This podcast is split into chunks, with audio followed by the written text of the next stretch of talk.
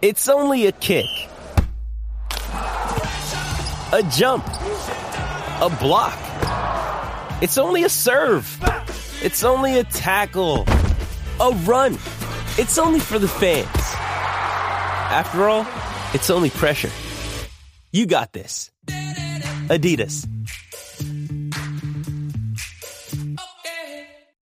With threats to our nation waiting around every corner, adaptability is more important than ever. When conditions change without notice, quick strategic thinking is crucial. And with obstacles consistently impending, determination is essential in overcoming them. It's this willingness, decisiveness, and resilience that sets Marines apart. With our fighting spirit, we don't just fight battles, we win them. Marines are the constant our nation counts on to fight the unknown. And through adaptable problem solving, we do just that.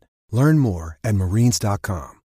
When you need mealtime inspiration, it's worth shopping Kroger, where you'll find over 30,000 mouthwatering choices that excite your inner foodie. And no matter what tasty choice you make, you'll enjoy our everyday low prices, plus extra ways to save, like digital coupons worth over $600 each week. You can also save up to $1 off per gallon at the pump with fuel points. More savings and more inspiring flavors make shopping Kroger worth it every time. Kroger, fresh for everyone. Fuel restrictions apply.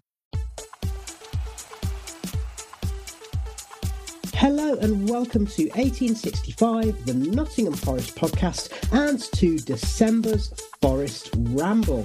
I'm your host, Rich Ferraro, and in today's post World Cup podcast, we will discuss Forest players at the World Cup. We'll think about the performances and results of the Reds in the recent friendly matches.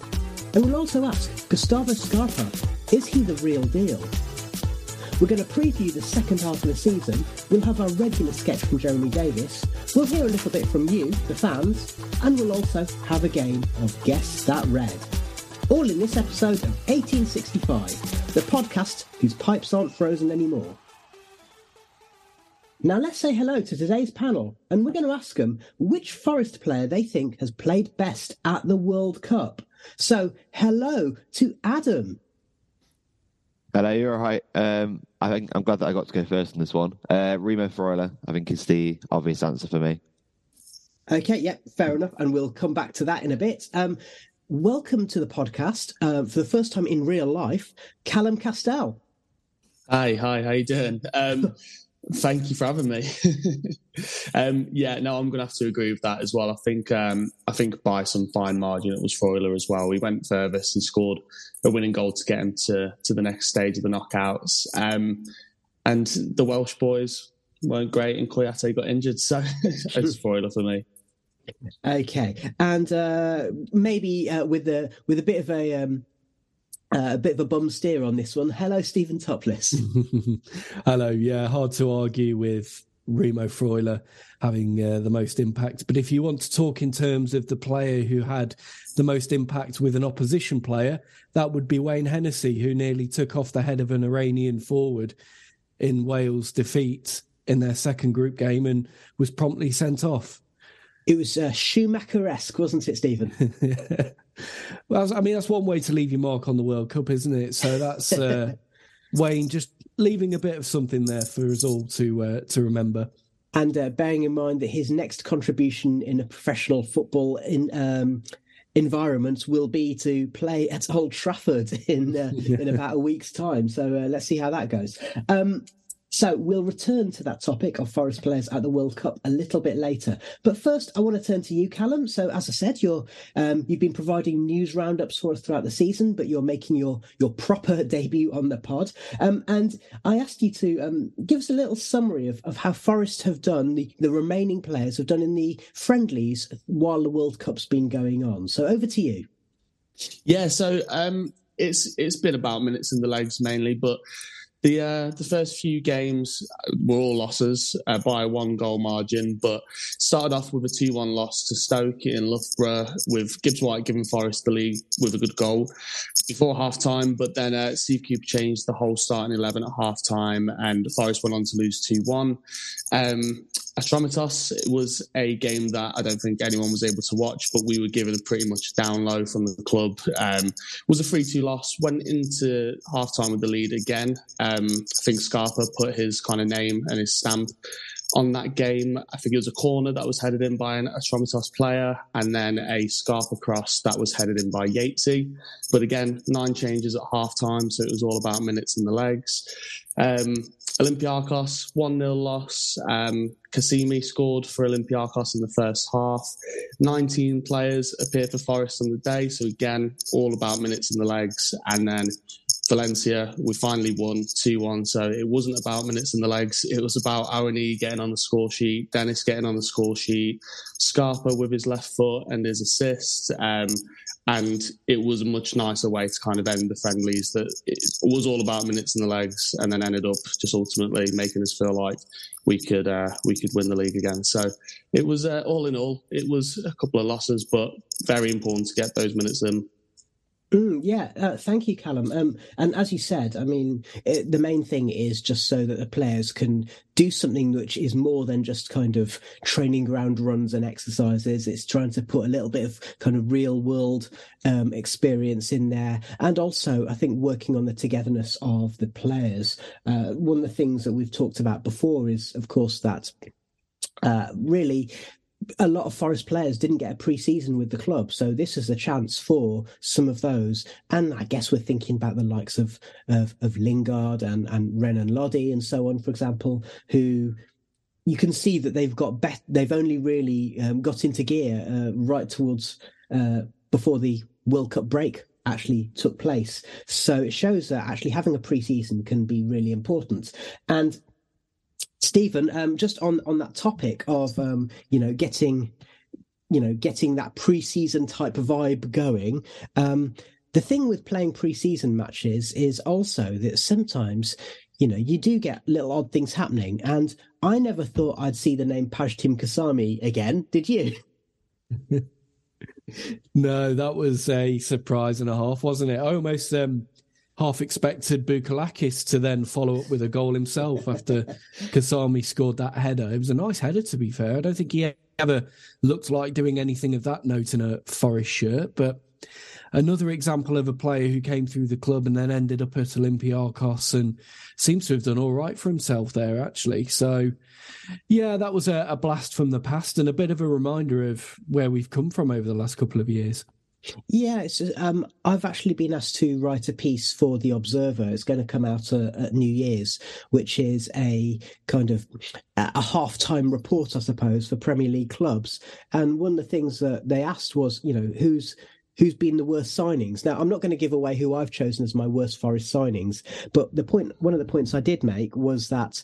Um, really it's not always the player's fault, is it? Sometimes Forest have just kind of signed a player just assuming that you sign a player and then that's that's it. But um, uh, I think Kasami is a good example of that. You know, they signed him on this loan without any kind of real rhyme or reason, and then it didn't work out. And there's only so much blame you can attach to the player in that instance.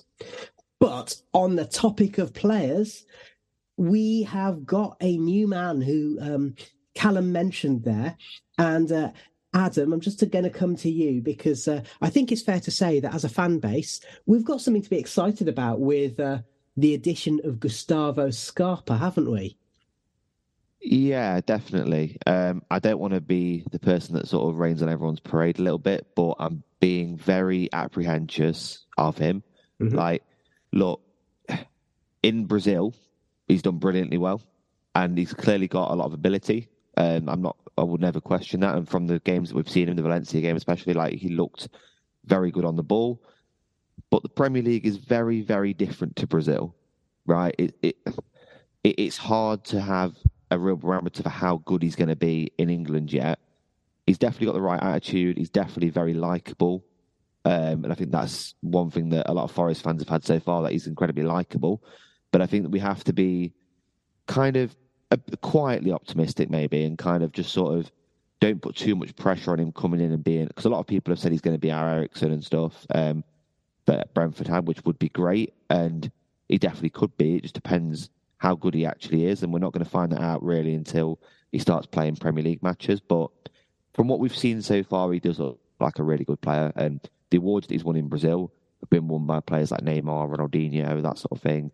I, I kind of don't the only thing that sort of makes me wonder is that he wasn't in the Brazil squad for the World Cup.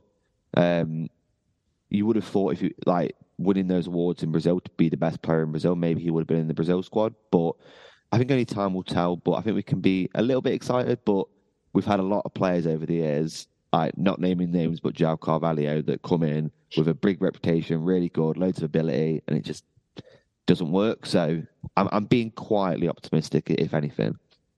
Okay, we'll come back to some of those things there that you've mentioned, Adam. So thank you for that. In the meantime, uh, Scarpa was having a chat with uh, the BBC's Charlie Slater. Let's just hear a little snippet of what he had to say. What can the Nottingham Forest fans expect to see from you? What they could can expect? Exactly. Uh, hard working. Uh, I would try to score some goals, uh, give some assists, but uh, the hard working for sure. Okay, so Callum, um, are you excited by Scarpa? Yeah, I've fallen into the trap. I'm not really, um, I'm not really thinking about any negatives at the moment. I, I, I can't. I, like he's. I don't feel like he's going to feel. It sounds strange because they all will, but I don't feel like he's that kind of character that will feel too much pressure. He seems he seems to know what he's about. Like it's not like we've just bought a, a young player that's coming through. We've bought uh, he's quite experienced, um, and like like Adam says, he's won he's won awards in Brazil that players like Kaká, Ronaldinho, um, Robinho, players like that have won towards the end of their career as well. Um, and his his left foot looks exciting. We've been struggling a little bit for set pieces. I know that um, Steve Cooper's tried to kind of implement Gibbs White on set pieces for everything, but Scarpa's his, his corners look a lot better. He, he, seems to he just seems to be a lot more comfortable, and I don't think he's the kind of player that we're going to just try and put straight into the starting lineup. I think he'll just kind of appear a little bit off the bench, and then it's just competition for Gibbs White and Lingard and bits like that. Um, and I've had people, Brazil fans, in my replies on Twitter saying that um, it was a disgrace that he wasn't in the Brazil squad. And that's when you look at Brazil's bench over the World Cup. They had uh, Antony, uh, Martinelli, Gabriel Jesus, Pedro, Rodrygo.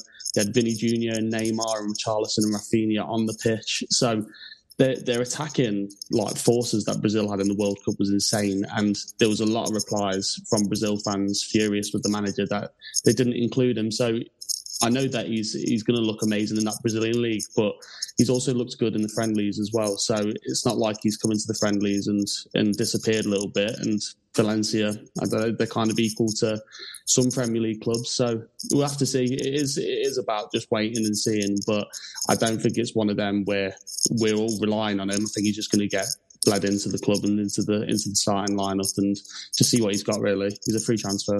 Mm, yeah, so I think um, you know Adam made the kind of the made the reference to Carvalho, if not the comparison. Um, and I guess Callum, what we could say is that it's it's a very different type of signing because with Carvalho, we spent a lot of money on someone who was unproven and we signed on the basis of potential. Whereas with Scarpa, firstly, it's a free transfer. Secondly, he's taking a pay cut from what he was earning in Brazil, apparently, and it's because he wants to play in the Premier League. So, so those things hopefully are are good signs, aren't they? In terms of Scarpa could be a player who could do a job.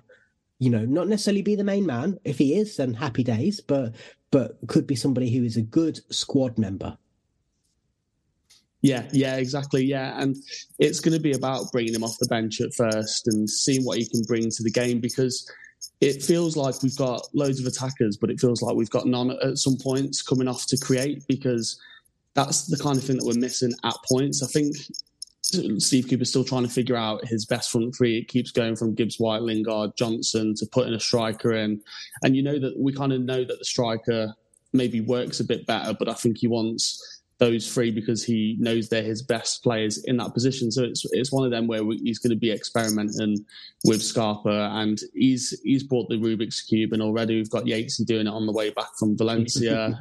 uh, he's he's going to be um, he's going to be a character. He's got skateboards out with Renan Lodi. He's also got like I think um, Renan Lodi was a little bit worried about being brought into a team where he didn't know too many people and the language and all that kind of stuff. And he was obviously coming to to Forest to pick his reputation back up and get those minutes in. And now he's got someone that speaks his language, and he's he's they seem to be really good friends. So, I mean, it could just be like like you say, just for the squad for on a free transfer, and he's taking a big pay. It could be a genius move just in that sort of sense, as well as the football. So it is it is exciting. I'm quite excited. I'm happy for it.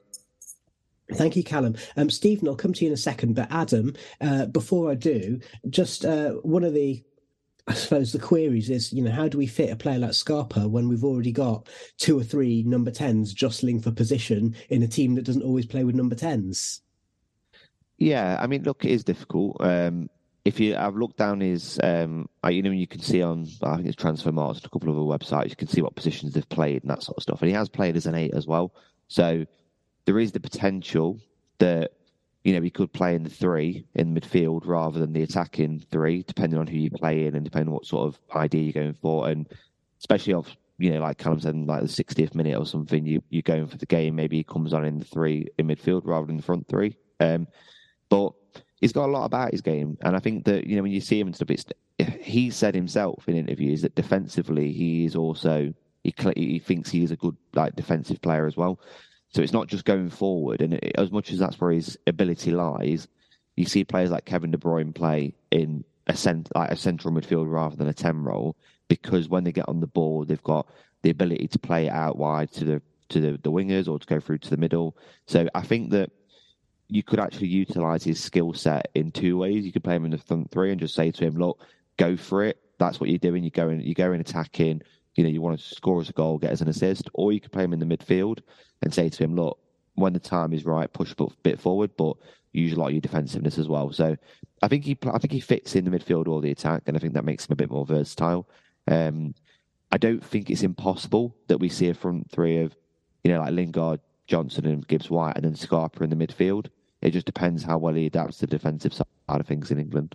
Mm, okay, yeah, that's that's that's quite interesting. There, I think. Um, I mean, one of the things that we've heard um, is that you know don't get fooled by the fact he's a Brazilian. He's not. He's not a Ronaldinho or a Neymar. He's somebody who is you know, who as he as we heard in that clip, he bases his game on hard work. He wants to kind of do the right thing by the team, but he also happens to have a pile driver left foot. He's able to hit really good crosses and shots, so he can create that way. Um, Stephen, just to come to you, um, so we've heard about the Rubik's cube, we've heard about the skateboarding. Apparently, he's um, so as well as having this kind of insane number of like over a million Instagram followers and having that real character about him, but he's also somebody who's into like classical literature. Um, he's 28, 29 years old. One of the things he mentioned when he signed is, uh, you know, he in terms of the kind of character he is, he knows he's a character, but also he wants to you know be a good representative he wants to be spending time not only with his teammates, but he mentioned his family and his wife. So that sounds like somebody who's really kind of quite self-aware and quite grounded, and, and therefore is probably thinking, you know what, I'm not necessarily, you know, it's not just necessarily that I'm going to jump straight in and, and be the main character here. Yeah, he sounds like somebody who is quite grounded and, and down to earth, and and with his age as well, at 28, he's he's not coming over to English football as a youngster with who's who's perhaps a bit inexperienced, and I think we've seen that with some signings before at Forest. He comes over as a 20. You're talking about Carvalho again, aren't you? I, I didn't want to say it, but you know the uh, he who shall not be named and all that. Um, but no, it, he's coming over with plenty of experience under his belt, and with if you look at his stats, his track record in terms of goals and assists, particularly in the last three or four seasons, it's really good and it's promising. And if he can bring that into the Premier League, that kind of form, then he could be a real asset for us. And I think he's he looks like he'll be a good character in the dressing room. He already looks like he's adapting to life in England and really throwing himself into things by skateboarding down Columbus Street for one and uh, very, he seems very um, up to up to speed with kind of culture and speaks very good English as well as we hear from his interviews. So I'm looking forward to seeing how he settles in and what he can offer us. I don't expect him to be playing 90 minutes week in week out. Certainly not straight away. So he could be a, a, a, really good asset and a bit of a wild card from our point of view as as we get back into the regular season. He could offer us something that nobody else in the squad can. Yeah, and uh, what I'm really intrigued about is that he, you know he's he seems quite humble about his abilities. He's talking about hard work first. Um, I'm just going to move on to one of those other number tens. So, um, just coming back to you, Adam. Uh, Jesse Lingard. Now, there, there's some speculation that Scarpa might have been signed as the kind of long-term replacement uh, for for Lingard, who's only on this one-year contract. Um, now we know that Jesse's taken the time to talk about his mental health through that documentary on uh, on Channel Four. Um, he's also recently acknowledged that he didn't do enough since joining Forest to earn his World Cup place. And the quote here is, "I needed to kick on as soon as I signed here, which I didn't. Understandably, that's why you don't get picked." But he did also say that you know he he has hopes that he can get an England recall if if things pick up. So so Adam, as as our main JLingz uh, cheerleader, um, we saw him starting to play with a smile on his face again just before the break. Do you think that he can really have an impact on Forest season once we resume? Yeah, definitely. I mean, I, I think from if you've watched the documentary and if you've seen some of his stuff on Instagram and Twitter, that sort of thing, he, he clearly does like you know being here. He clearly likes the you know being at Forest, um, and I think that Scarpa and him can play together rather than saying, "Oh, he has to come in to replace Lingard." when Lingard leaves. Because if we stay up, I don't think Lingard does leave. Mm. And just in terms of sheer ability and uh, an ability to to help the help the team transition as well. If you've got a team which has got Scarpa, Lingard, and Gibbs White, that should be yeah, that should be frightening for for opposition to teams, shouldn't it, Adam? Oh, 100 percent. And I think the thing is, like uh, Callum mentioned, if you if you don't start one of them, right? So if, if one, one of them doesn't start, bringing them off the bench, even at nil nil or one one, just to go and win you the game and stuff, it gives a, a tired defence something else to think about. And you know, any of those. But I mean, I think you see Gibbs White's going to start every game he's available. Right, he's the youngest of them all. You know, he's Steve Cooper's. You know, probably favourite player in the squad. He loves Gibbs White, and you know we can all see why. So it's then going to be Johnson, Scarpa, and Lingard if Scarpa's going to be playing in the front three. So it's a case then of it, it gives Steve Cooper a selection dilemma, but it also gives teams more to think about off the bench. And, you know, big squads win you games in the Premier League sometimes. We've seen mm. that. You see a team like Man City or something that, you know, the like it's one all and stuff, and then they then they can bring Mahrez, Grealish, and you know Bernardo Silva, and if he doesn't start, and then and they've got Alvarez as well off the bench and stuff. Like having a bigger squad and having more options off the bench can win you games in this league. So it's only a good thing for us, really, isn't it? It's only a positive. Mm. Uh, let's move on to talk about the gaffer just briefly. Um, so, uh, Steve Cooper was recently talking about the challenges of Premier League life. Everything is different. It's a lot quicker, more athletic. The speed of the game, the technique of the game, everything is at a much higher level. Don't get me wrong, we're really enjoying it. Um, it's a great league to be part of, and we're proud of it. Um, Callum, uh, we're going to come back to this a little bit later as well, but but Steve Cooper's just he's just great, isn't he? Like what I love about the things that he says is he doesn't just resort to hyperbole and cliche like we've seen with so many, particularly British Premier League managers. Um, he's he's he's in a class of his own in that respect, isn't he? Yeah, he just gets it um, big time. And what he's touched on there in two separate like occasions there is how important it is to us for just to be in the Premier League overall. Like I waited my whole life just to see us in the Premier League, and he he got that as soon as he came to Forest, and he got us there. You could see as soon as it was the first thing that he said was that we belonged um, in the Premier League, and he like he he referenced something there that Thomas Frank touched on. You, I don't know if anyone saw it, but when Graham Potter and Thomas Frank were on the uh, were on the Amazon. Um, for their game. And he said that you get punished a lot more in this league. Um, and that's exactly what Cooper's touched on there. Everything's different, a lot quicker, a lot more athletic. Um, a mistake in the championship that might not cost you anything could cost you a goal in the Premier League. It's that simple because of the ability. So he understands that. He knows exactly what league he's in and he knows that he's he's not there's nothing to there's no way to mess around sort of thing. Like we, we've we've been on the end of some results against City and Arsenal. So he already kind of knows in that aspect, but he also understands just how important it is to be there anyway. Um, and for me, I don't know how it is for everyone else. If we get relegated, the main thing for me was that day at Wembley and getting there in the first place. Um, and he gets that. He, he, knows what it is, and like you say, he doesn't resort to cliches. He just he just speaks as himself, and I love I love to listen to him. I love to just watch him. Um, I think he's so insightful, and I think he's I think he is a Premier League manager as well. So I'm just really happy that we've still got him. Well, as you love to listen to him, let's hear a bit more from Steve Cooper talking about his relationship with the fans. Um, when when you care about something so much, then when when it goes through a uh, it's like a family, isn't it? When it goes through a difficult moment, that's when the the care really shows. And, and for me, it's like it's, it's it's easy to be a manager in a good time. You know, I, I, I want the supporters to see see the real me in tough moments. You know, because I think that's what a real leader is. But more importantly, I want to see a team that represents that as well. You know, and um, it's not easy to be successful, and you do need some some ups and downs to to become successful. Um, and you have to treat them both the same, and um, that's what that's what we're trying to do. And if there has been some low moments, I only I, I care even more mm. about it, you know, and I, I, get even more motivated to, to do well because that's that's how you feel when you when you really care about something's really important to you. So, but I know the players are exactly the same. I know the supporters are the same. You know, all the staff are behind the scenes at the City Ground as well. Is we're all in this together, and um, we're massively motivated now.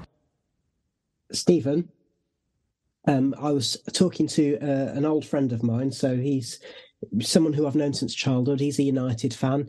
And I was trying to explain to him, he doesn't live in Nottingham. And I was trying to explain to him about exactly why we love Steve Cooper so much. And I, and I did say, it's like he's either I mean, regular podcast listeners will have heard me say this before. He's either the greatest confidence trickster of all time, or he genuinely loves Forest. And and those words there, I mean, I wish I'd had that clip to play to my friend because he he gets it, doesn't he? Yeah, and ever since he came through the door, he's got it. He's just thrown himself into being Forest manager. He understands it. He's connected with the fans. And I, I, in my lifetime, I've never seen a Forest manager have that connection with the club and everybody associated with the club. It's something quite special. And it is, it's hard to explain for people if you're not a Forest fan and you, are only looking at it from the outside in. But when you hear the way he speaks about the club, you see the results that that happened after he took over and the way that he galvanized the club in so many ways. It, it, it's it, it was a like a night and day difference between Forest before Cooper and then Forest with Cooper, and long may it continue. I mean, he, he's just an incredible guy who's done a fantastic job, and I hope he can he can stay for many more years to come and see the job through, keep us in the Premier League, and who knows, kick on from there.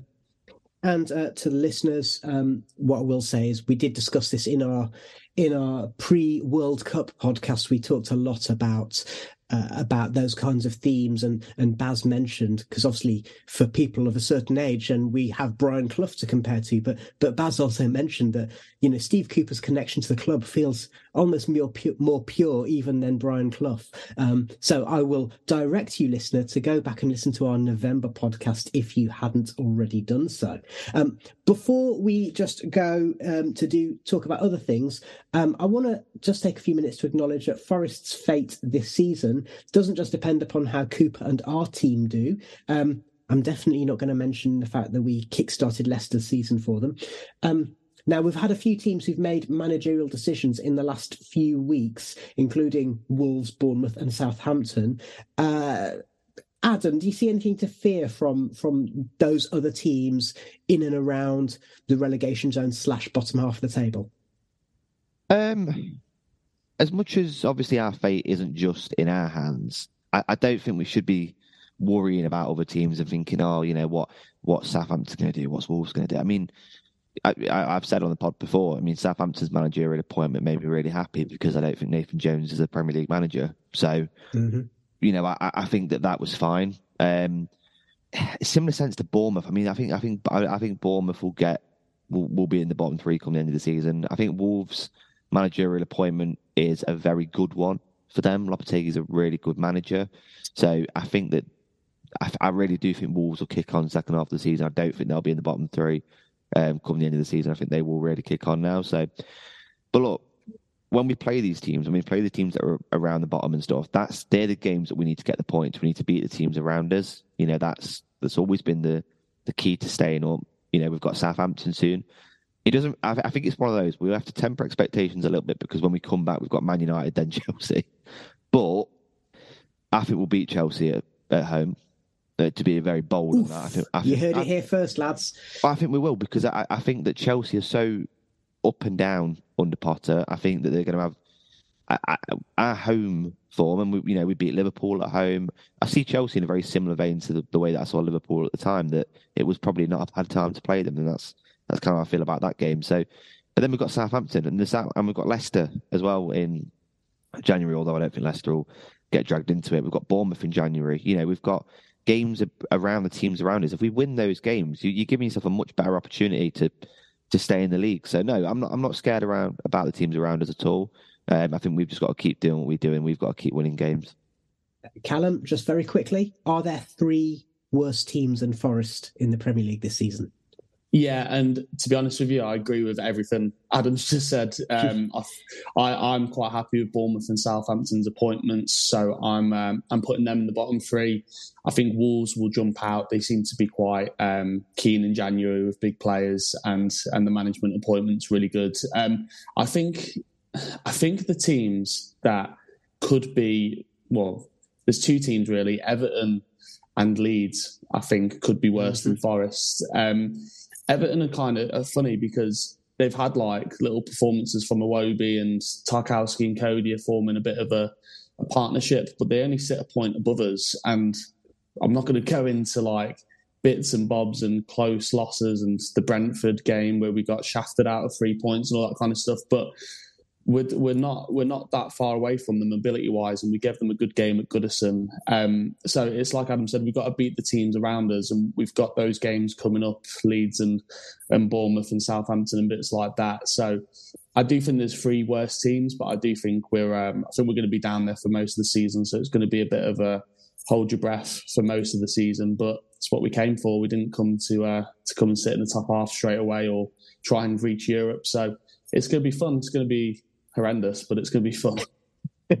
yeah, um, we're not going to speculate about transfer windows today. What we'll do is we'll talk more about transfers um, once uh, everything resumes and when we get into January and so on. Um, but um, what we will do um, is we'll give the panel a little bit of a break. In a few minutes, we'll talk about the Reds players at the World Cup and we'll have a game of Guess That Red.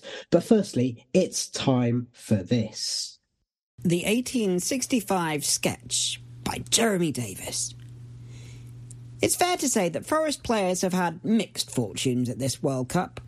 With Remo Freuler scoring for Switzerland against Serbia, but then being on the wrong end of a six goal thumping by Portugal. And of course, Wayne Hennessy showing Rishi Sunak that second choices can make an impression on the world stage before trying to leave the wrong sort of impression on Iranian striker Mehdi Taremi and getting sent off.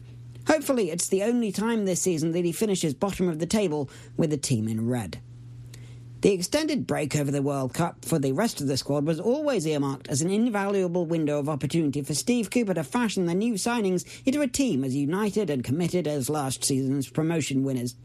But as well as the glamour friendlies against European giants Olympiacos and Valencia, another notable development has been the arrival of Forest's 23rd signing of the new season in Brazilian Gustavo Scarpa.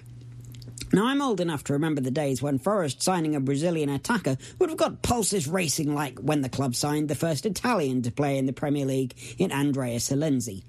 Even if he did turn out to be to the great traditions of Italian forwards what pineapple on pizza is to the traditions of Italian cuisine. But for all that the global nature of today's game means that Scarpa isn't even the first Brazilian to join the squad this season, one thing that does stand out about him are his hobbies Rubik's Cubes and skateboarding.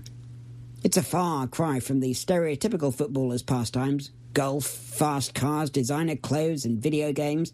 But he's not the first footballer with a notable hobby. Even at Forest, we've had plenty of players famous for their off the field activities. From Stuart Pearce's punk music and side hustle as an electrician, Des Walker's love of motorbikes, rumoured to have been the only things faster than him, and of course Stan Collymore's occasional visits to car parks to have sex with strangers. Away from Nottingham, Cristiano Ronaldo apparently enjoys bingo, which helped him to learn English when he joined Manchester United. Appropriately enough, one of the joys of the World Cup was playing Ronaldo bingo whenever Portugal were on, and attempting to complete a full house of the superstar's anguished gesticulations and facial expressions whenever the team did something good without him. Speaking of South American imports with interesting hobbies, former Newcastle man Nobby Solano used to play the trumpet to unwind. He'd fit right in at Newcastle now, where blowing your own trumpet is the order of the day.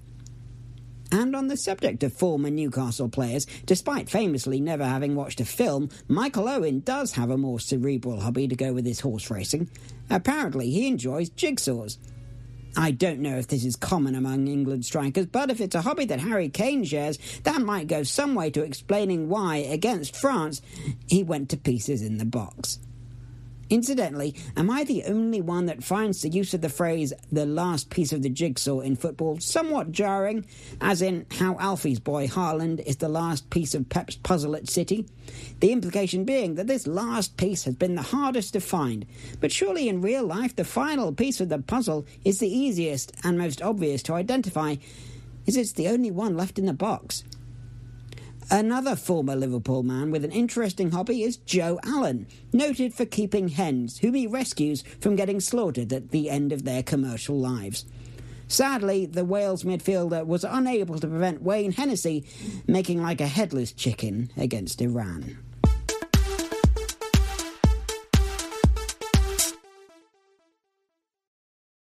Another day is here, and you're ready for it. What to wear? Check. Breakfast, lunch, and dinner? Check. Planning for what's next and how to save for it? That's where Bank of America can help. For your financial to-dos, Bank of America has experts ready to help get you closer to your goals. Get started at one of our local financial centers or 24-7 in our mobile banking app. Find a location near you at bankofamerica.com slash talk to us. What would you like the power to do? Mobile banking requires downloading the app and is only available for select devices. Message and data rates may apply. Bank of America and a member FDIC. You're listening to 1865, the Nottingham Forest podcast. Thank you very much, Jeremy, and wishing you a very Merry Christmas. So, welcome back, listener, to 1865, the Nottingham Forest podcast. And just before we get going again, just a quick word to say thank you to the Sports Social Network who host our podcast and also to our, our partners, FanHub and Fandango Football app. Keep an eye on our social media. You can get all the links by visiting 1865.football. Now, we're going to return to on pitch matters, but also to the opinions of our listeners. Um, we've run a few polls and uh, let's have a look at the first couple of uh, of questions. So, uh, the first question we asked, and we've touched upon this already. Um, so, we uh, wanted to ask which Forest regular do you think played best at the World Cup? And 81.5% of our voters uh, agreed with uh, our panelists in that Remo Freuler came came head and shoulders above the rest. Neco Williams got 13.4%. Cheikhou Kouyaté, who obviously unfortunately got injured, and we'll come back to that in a bit, he got 4.1%. And Paul Brennan Johnson just got the 1%. So uh, the second part of that question, though, was uh, something that I just wanted to throw in there. So, which Forest fringe player or lone player do you think did well at the World Cup?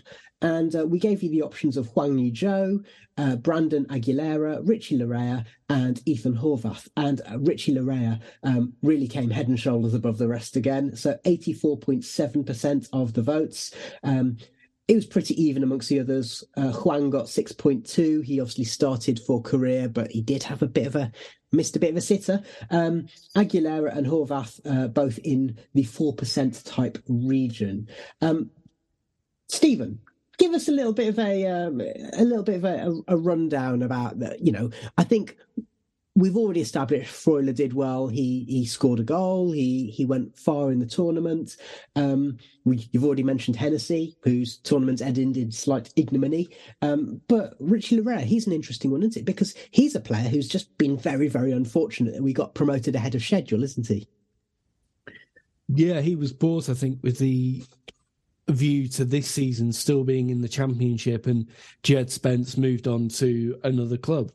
And of course, that didn't happen. We got promoted, and Laryea was surplus to requirements in the Premier League, but in those games for Canada, I mean, we were I think we were all impressed by the the way Canada approached their World Cup games and were perhaps a bit unfortunate to exit the way they did. But even even to a point where people were calling for Laryea to be recalled and brought back into the Forest team, which I don't think is going to happen. Um, but he he caught the eye definitely, and as for some of the other Forest players at the tournament, Cheikhou Kouyaté, who who we've mentioned, he was stretched off in Senegal's opening game against the Netherlands. He collided with Frenkie De Jong and was was taken off.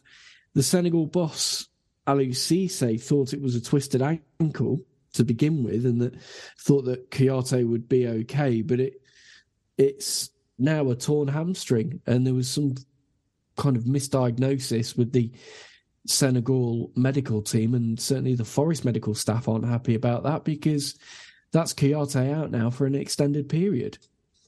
Yeah, yeah. So, um, Callum, let's uh, let's let's talk about that. I think the Forest medical team probably have uh, probably have beef with the Senegal national medical team because firstly we lost to Moussa Niakhaté. He went on international duty. I think he played a few minutes, and then since then he's been on crutches and is you know still going to be out for some time. And now Cheikhou Kouyaté has has got this injury. He's had an operation. He's going to be out for at least a couple of months, maybe longer. Um, you can understand why the club's medical staff might have uh, might be a little bit annoyed with the Senegal FA, don't you? Yeah, um, I thought the Niakhaté decision was was off in itself because it seemed like he was just getting back to fitness, um, and rather than being eased back in by his club, it seemed like he was going to be eased back in um, by his national team. And I think he, I think he switched to Senegalese um, nationality in terms of football um, because I think he had more of an opportunity and all that kind of stuff. So I think it was his first kind of time away with them, all that kind of stuff. So he he was never going to turn that down. Um, he was really excited. I think he was trying to see if he could get um, into the World Cup as well. But it's obviously not helped his injury and and had him out for a longer period of time. He was training on his own with Senegal and bits like that um, after being on the bench. And then Kouyaté as well with with the, the mistreatment. I don't really know um, how they've managed to get both situations so wrong, but it's it's impacted us greatly because Niakhaté was one for me that I thought was going to be like he's going to be our big player for the season um, in defence, and he did look good before he, before he was out. And Kouyaté as well, he's he's scored an important well it wasn't an important goal but he scored against Bournemouth in his uh, one of his first games and then he's kind of led the midfield a lot more than I thought he would. Um, and now he's out for two months, so that's that's another player down. So yeah, I can understand the frustrations big time. Um, we've not been helped out by Senegal at all.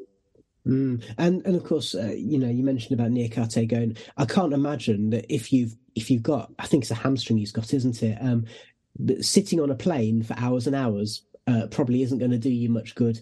But also, sometimes you've got to take decisions out of the hands of the players. If you're trying, to, if you've got the, the carrot of playing at the World Cup dangled in front of you, you can't blame Moussa for saying, "Yeah, I'm going to go. I'm going to give it a go." And it's it's been to his detriment because he's missing games, and it's been to Forest's detriment because they're missing someone who they thought was going to be an important player. Um, just on that same topic, Adam, um, Neco Williams uh, was one of two kind of concussion incidents. Um, both in England matches. We had the Iranian goalkeeper. Um, do we look? Do we agree with Alan Shearer that the concussion subs um, provision needs to change because no player is going to say I'm going to come off voluntarily if they if they think there's a chance that they can continue. So they need to have temporary subs, don't they? Well, yeah. At the same time, in, in any sport, what what player is going to go? Oh, I'm playing at the, the on the world stage here for my nation, they're not going to come off. You, you could break your leg and you'd still limp. You, you're not mm. going to want to come off. Like it's, I completely agree with um, the fact that we need, you know, sort of temporary substitutions for concussions because concussions, not only obviously for, you know, for a lot of stuff that I do, obviously have the the wrestling side of things, a concussion can be a very very serious injury. I mean, it can. You don't want to mess with your brain. You know what I mean? You really don't. And I, I think that more needs to be done to protect the players, certainly. Um, but I, I, think injuries in general is difficult on international, isn't it? Because club managers notoriously don't really like international fixtures mm-hmm. because there's nothing that can be done. You know, a, a, club, you know, a club can't control the way a player is treated on international duty. They then come back injured. You do get compensation for it. So Forest are going to be compensated for Kouyaté being injured. It won't be a lot, but it'll be it'll be something. Um, but what compensation is it that one of our key players is now going to be missing for a couple of months? And at the age that he's at as well, he's got 31. A mm-hmm. two month injury, especially with your hamstring, could very easily turn into a three month injury or a four month injury, and it's it, it is frustrating as the as a club fan. Um, but I, I think it's hard to get nations to match clubs for medical teams and for facilities and that sort of things, especially some nations that they, they just don't have the funding to do that. So I actually think it would be a good idea that sometimes club personnel on some some members of club personnel actually go to camp with players because I actually think that would then help the situation a little bit more. But mm. yeah, it, it's it's frustrating. The Niakhaté one was frustrating as well. Um, but we we just got to deal with it, I suppose, as the club fans now. Yeah, um, just uh, quickly, Stephen. Um, Adam mentioned the payments that, that that clubs get if the players get injured on international duty. Um, also worth pointing out that I think it's um, each player who's on inter- who's on World Cup duty, the club gets I think a small fee. It's something like a thousand pound a day or something like that. So. Um, we had five players, five first teamers who are who are out for the World Cup, and then we also had the five lo- people who've been loaned out. Um, question I've not been able to find the answer to is does the lone host club get the get the payments, or do Forest, or is there a split somewhere? It's an interesting one, but but actually, in that sense, having five first teamers at the World Cup has probably worked out nicely for us. It's not enough to disrupt the squad. Um, as Baz said last time, in fact, Baz said before the World Cup, you know, if you've got a bunch of England players in in your team, then unless they were to win the tournament, and of course we know that they didn't, they're going to come back disappointed. And of course, you know, we'll see how Harry Kane responds to his penalty um, heartache. But when you're away with teams like Senegal or Wales, or, you know, it, you're going to come back going, what an amazing experience. And then on top of that, the club get a little bit of recompense for the fact that they've got some first team players who are away. So financially, as well as kind of uh, emotionally, there's lots of good coming out of that, isn't there? It's nice to have players on that world stage, and I think we've got players who've enjoyed being part of the World Cup, like Brennan Johnson, Neco Williams. Maybe not Hennessy. not so much Hennessy. Uh, certainly Freuler as well, who scored and in doing so became the first Forest player to score at a World Cup since Pierre Van Hooijdonk in 1998. That's one for you trivia fans. That's going to come up in a Nottingham pub quiz sometime soon.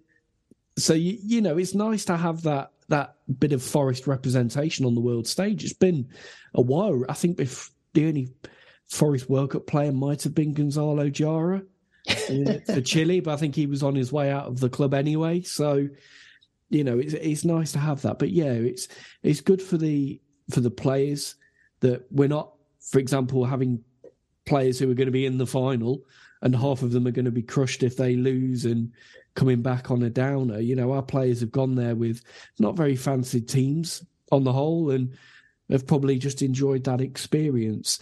And as you say, it's not disrupted the squad too much. So Steve Cooper's been able to work with the vast majority of his squad through these mid-season friendlies and these training sessions that that have been going on for the last three or four weeks so it's not disrupted us too much in that sense and hopefully we can we can carry some of that into the Premier League season when it starts up. That we've got a settled squad that's had more time to work together. Steve Cooper's had more time to work with the players, and hopefully we we reap the benefits of that. Mm. And it's effectively a pre-season with the squad, isn't it? Um, I think um, also, I'm going back to the point you made though. I think Kylian, Kylian Mbappe did show that you can be very, very pleased just to get to the final. Um, if you don't know what I'm talking about, listener, then look it up on Google Images. Um, thank you, everyone. Um, now it's time for this. 1865. Yes, that red. Yes, it's time for Guess That Red. Uh, we're going to hear up to five clues from Quizmaster Adam about a Reds player from the past. And we're going to have to try and work out who that player is. So, um, Callum, as this is your first time playing this, just to say that Adam's going to read out the clues. If you know who it is, just shout out your name and then we can have a guess. So, over to you, Adam.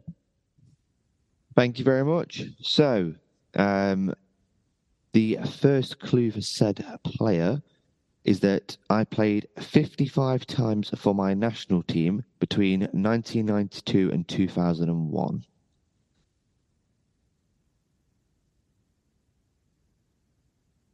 Rich. Go on. Bryan Roy.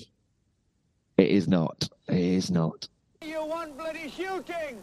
In my time in my playing career, I won two trophies. Neither of them were with Forest.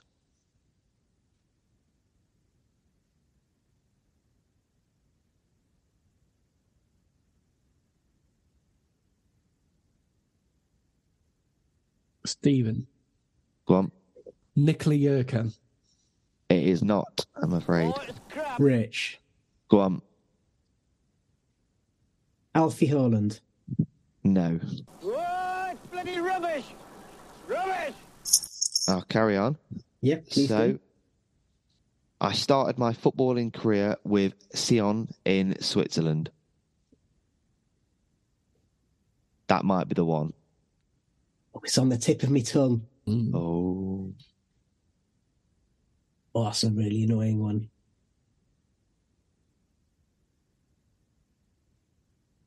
No, you got sea of blank faces here, Adam. Stephen. Oh, Oh, oh. Oh, Marco Pascolo. Here we go. Here we go. on the third one. Well done, mate. And, uh, and and and just like Marco Pascolo, you're pulling that one back out the bag. Oh, Marco but- Pascolo, who of course uh, started Forest's um, championship campaign as the first choice goalkeeper. I can't remember which campaign that was after. The next um, clue was actually um, I played for Forest the 97 98 season, playing five times. There we That's go. right. Was he? So would that be um, under Platt? Would it be? Uh, no, not yet. Not yet. That would have been under Dave Harry Bassett. Sorry. That was it. And he'd have been replaced by Dave Beasant. Yeah, yeah. So when you, you get re- when you get replaced by a forty year old, I don't know what that tells you. but but still, he had a good career apart from at Forest. Once Two again, trophies. once again, a player who who signs for a club and then it's not necessarily his fault that it doesn't go very well. Let's go back to the polls just to round off today's podcast. So our last two questions were where I know we're revisiting stuff that we've done before with you, listener, but where do you think Forest will finish in the Premier League? I was trying to get a sense of of whether there's renewed optimism having had a break. Uh, so there was 1.7% of people out of 347 voters who thought Forest would finish in the top seven. So, you know, you're going to have a great Christmas. Um, there's 8 to 12, um, 8 to 12th position, got 5.2% of the votes. 8.1% of you thought that Forest would get relegated, and 85% of you said that Forest would finish in 13th to 17th position. And I think, you know, panel, we've already discussed this. I don't think there's a huge amount that we're going to add. Um, the last question was um, what do you think, revisiting a theme that we talked about earlier, what do you think about the Forest gaffer, Steve Cooper? So the choices were I adore him, I like him, he's okay, and I don't like him. He's okay, got 4.4%. I like him, got 16.3%. I adore him, got 78.4%. And there's obviously a couple of Derby fans in there because I don't like him, got 0.9%. So there's no accounting for taste, is there? Um, on that topic, I had said uh, previously that I've written a piece for the Observer, which is going in their kind of their halfway point um, article on New Year's. Um, I mentioned in there that basically Steve Cooper either really loves the club or he's the finest actor since Laurence Olivier. And I just want to play this clip um, of of Darren Fletcher, the uh, Five Live and BT Sport commentator, um, talking at an event by the Evening Post. you could go anywhere in the league. Man City got Pep Guardiola, but the fans don't feel about Pep Guardiola what you feel about him. And Pep Guardiola doesn't feel about the Man City fans the way that he feels about you. This is, this is absolutely unique. I know that I know that you know that. I'm glad that the owner's seen that. I know that the chairman knows that. And I think it's what's going to carry this club a long way. Everything about this relationship is genuine. And if I was an outsider looking in, I'd say, no, bull, that's not happening. But because I live in the city and I see it, and I see it from both sides, I know that it's real. And I mean, Stephen, that that neatly sums up what we were talking about earlier, doesn't it? That that beautiful relationship, the fact that we absolutely adore Steve Cooper, um, uh, that is something that can really, hopefully, carry the club a long way because he loves us as well. Yeah, there's that real bond, isn't there, between Cooper and the fans, and you hope that that keeps him at the club for as long as he wants to stay as Forest manager, and likewise that the fans stay with him even if things are not always going to plan and we're having tough runs of form, which has happened already this season and could well happen again before the end of the campaign because that's the Premier League for you. And when you're a club fresh to it like we are, you've got to ride out those those tricky spells and hopefully Cooper's got that that goodwill in the bank and that, that love from the fans which will allow it to happen. Says a lot as well when you've got an incredible team like Man City with brilliant managers such as Pep Guardiola, and there isn't that that love and that bond between the the manager and the fans when you consider all the trophies he's won for them and has arguably put together the best team in the club's history. It just shows you, doesn't it, that that that how those bonds can be formed between club and manager, and that, that how special it can be when it when it is there. And then we've got to really make the most of it and uh, and enjoy every second. And, and Callum, because this is your first podcast, I want to give the last word to you. Um, in your lifetime as a Forest fan in your twenties, you know, where would you rank Steve Cooper in terms of all the many, many, many Forest managers you've seen? Number one by far. Um, seen some, seen some, some bad ones, and seen some okay ones. And I mean, in my lifetime from from watching Forest, I think the closest was probably Sabri Lamouchi, maybe as well. So I am a bit of a spring chicken, but um, yeah, but Sabri got it as well, didn't he? Sabri really yeah. understood the history and the and the kind of the values that the fans and the club have historically had, and and even though he fell short, you know, when we famously capitulated, there's still a lot of people who had a lot of love for Sabri. So it shows that connection between fans and Gaffer can be really massively important, doesn't it, Callum? Yeah, exactly. And the comparison with Man City as well, it can be there's different levels of success, isn't there? To to Man City winning the Champions League is what um, getting to the Premier League is like for us, except like I think that our desperation to get there after so many years is even more important than that. And I always talk about like Liverpool can win as whatever they want. Um, they can win the League Cup and the FA Cup and the Premier League. It will never really compare to getting us to the Premier League, I don't think, in my opinion. So um, it will take it. I don't know what's going to happen in the future, but it'll take a lot to kind of take Steve Cooper off that pedestal. Now um, he's the best since Clough, in my opinion, and um, Darren Fletcher summed it up perfectly. Um, we love him, he loves us, and uh, he's the man. Mm. Thank you very much, Callum. Thank you also to Adam and to Stephen Topless. Um, I mean, just to, to sum up there what you said as well, Callum, because this is our last Forest Ramble podcast. We're going to have match reports coming up. This is our last Forest Ramble of 2022. So let's just remind ourselves we'll always have Wembley. I want to also say thank you to Jeremy for the sketch. I want to say thank you to the 1865 podcast, who you probably heard um, ferreting around in the background as our producer today. And most of all, thank you, listener, for joining us. If you're feeling in the Christmas spirit and want to give us a gift, the best thing you can do for us is to share our podcast via social media, tell your friends, or leave us a review with a lovely comment, especially if you use Apple Podcasts. And we really do appreciate it and help other fans fans to find our stuff. We'll be back after the Blackburn match and we'll be bringing you match reports throughout the rest of the season. And we hope that you will join us. you could have had um, my name sounds very similar to a uh, a global explorer from the middle ages so now none of you lot did any history at school obviously